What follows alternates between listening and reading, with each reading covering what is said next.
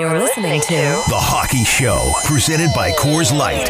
When you're at home, don't miss Chicago's only show dedicated to hockey fans. Tell your smart speaker to play ESPN 1000.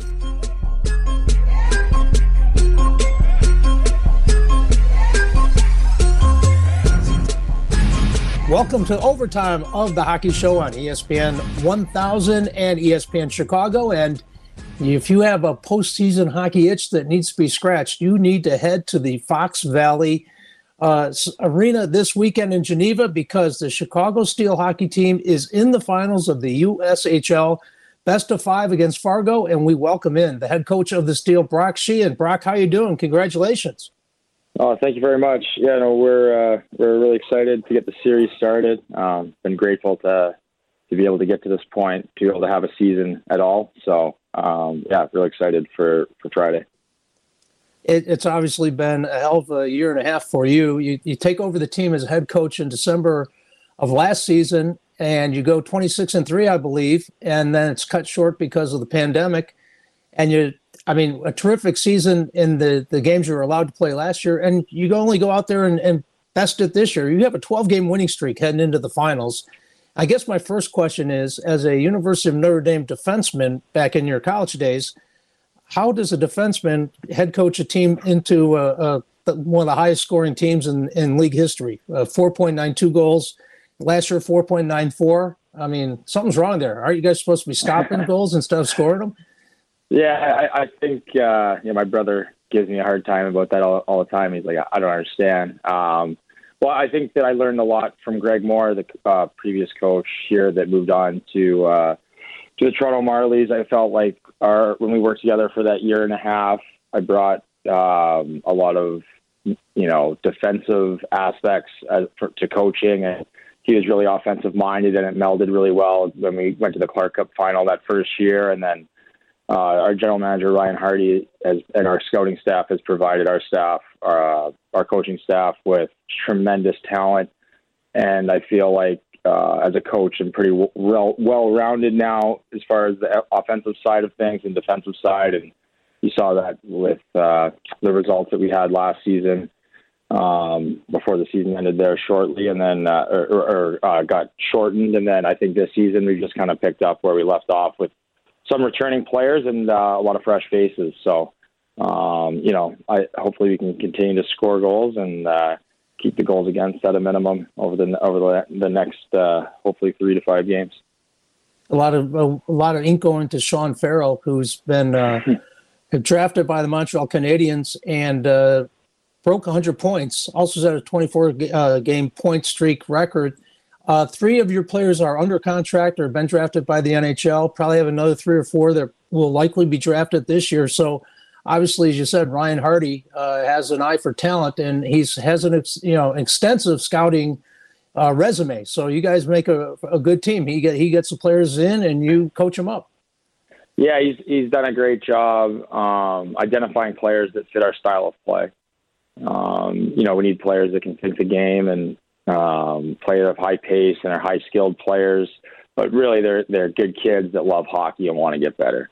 That's that's the most important piece. And I feel like we have a locker room full of those guys. We have the last three years, and and that's why that's why we've had success. You know, and we're fortunate.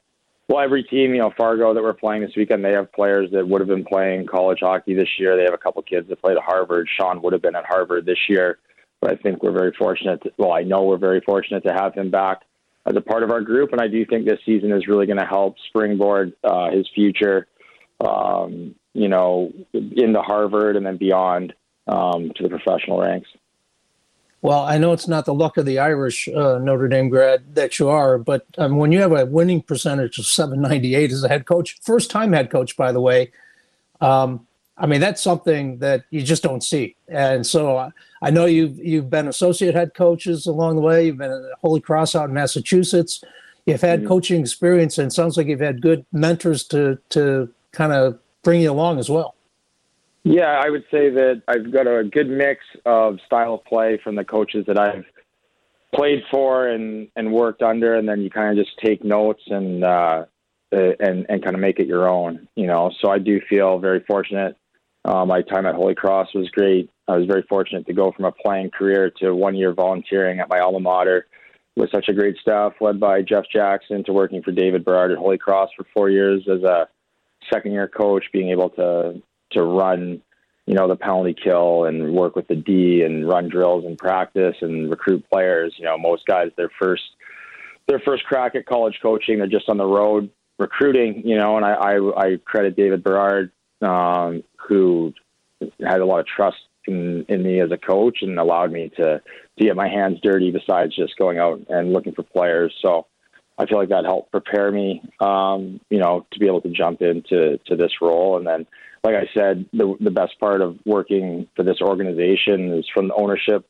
uh, with Larry Robbins through Ryan Hardy, our general manager, and our all of our staff is just quality people, you know, and and it makes our my job and and every staff member's job a lot easier. He's Brock Sheahan, head coach of the Chicago Steel. The Steel in the Clark Cup Finals beginning Friday out at Fox Valley Arena in Geneva. You go to ChicagoSteelHockeyTeam.com for tickets and Friday and Saturday night games to start that best of five. And and Brock, you know, you, you mentioned uh, you know how difficult it's been the last year and a half for for everyone, but certainly in sports, we we're, we're all well aware of it. I know visiting with Stan Bowman uh, a few weeks ago on the Hockey Show he talked about how having to rely uh, much more on uh, film and tape to scout players because mm-hmm. the, the, the travel restrictions. But I understand that you know Stan and and a lot of his hockey operations people, scouts have been uh, frequent visitors to your games and practices, and I'm sure they're not the only NHL team that's found their way to your doorstep. Yeah, we were we weren't allowed to have fans in the building until recently, um, but we were able to have NHL scouts in the building, and we had games against the U18 team where there was over 35 NHL scouts or general managers in the building.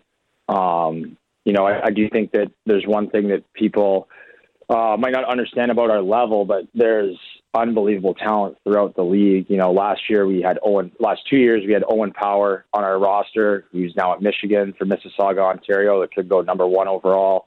Um, I look at our current roster with guys like Matt Coronato, uh, Mackie Samoskevich, Josh Doan, Jack Barr. Uh, that could go in the first two rounds, uh, first three rounds for sure, uh, with a couple of those guys possibly going in the first round. Um, and, uh, you know, we currently have three NHL draft picks on our roster, but I think that, you know, last year I think we had eight form or eight current or former players that wore the steel jersey got drafted, which was a record for us. And I think that it could be just as high this year, if not. That's higher. terrific. You have you have any big defensemen for the Hawks? Jack Bar. Um, yeah, he's from uh, Ontario. He's uh, committed to Harvard. Um, wow, he is gritty. Yeah, we have. I think we have four Harvard commits on our roster. Uh, two are already drafted, and Sean Farrell and Ian Moore, um, and then Matt Coronato and Jack Barr will both be drafted. Matt could see his name go in the first round, and I expect Jack to see his name go anywhere from the second to fourth round. So, um, yeah, Harvard will have a good team next year. I'll tell you that much. yeah, and and probably a very smart team as well, uh, not just yeah, hockey yeah. IQ. Uh, 12 game winning streak, regular season and playoffs as you head into the finals. I don't care what sport you're playing or what level. That's awful difficult to do. How mm-hmm. do you keep guys focused in and not, you know, kind of assuming they're going to go out there and win it each night, even though they go out there and win each night. Yeah, it's something we never talk about. Um, I think the previous, I think we had an eight win uh, streak at one point this year. Last year, we had two 13 wins. Uh, when the season ended, we were on a 13 game winning streak, but like, I, we honestly don't talk about it. The, the focus for our players, I think it's really great with the type of kids we have. We have highly motivated kids they they all have aspirations and dreams to play beyond here, to play. You know, they're all almost. I think every single player that's eligible to be committed to a Division One school is, um, and then you know they want to play in the NHL. So they come to the rink every day, excited, hungry, and try to get better, and that's what we what we try to do. And I think that that helps us get the results that we get. Um, we focus on the individuals a lot more than I think most people do, and then the team success kind of follows and follows off that focus. What kind of style are you expecting to if fans head out to Fox Valley Arena this weekend, Friday and Saturday night for the start of the finals? when they look at Fargo, what kind of team are they going to see? Yeah, Fargo is a well coached team. They have, I think they have three or four NHL draft picks on their roster. Um, you know, they have a A rated prospect as well, uh, Tristan Broz, who will hear his name picked at, you know, first or second round. And I think they play a really hard game. You know, they're, they don't, they're like goals for, uh, aren't as high as ours. Their goals against is lower than ours. Like they, they play a structured game, a hard game, a physical game. So it's kind of contrasting styles. Um, and I think that, you know, as kids this age, you're going to see guys really go after it. Um, really excited to be able to to play in the finals, and uh, it means a lot to both teams. So I expect a spirited series. Best of five starts Friday night, Fox Valley Ice Arena in Geneva. Again, go to ChicagoSteelHockeyTeam.com for tickets. Wishing you nothing but the best, Brock. Uh, keep it rolling. Uh, let's turn that 12 into 15 and call it a quick series. I, we'll we'll take it one game at a time, but we would obviously like that to happen. All right, really appreciate the, you joining us here on the Hockey Show Overtime, and good luck. We'll be uh, we'll be watching this weekend. Thank you very much. You've been listening to the Hockey Show, presented by Coors Light. Break away for nonstop chill. Did you miss something? Eh, pretty sure you did. Podcasts are a click away on the new ESPN Chicago app. This is Chicago's home for sports. ESPN 1000.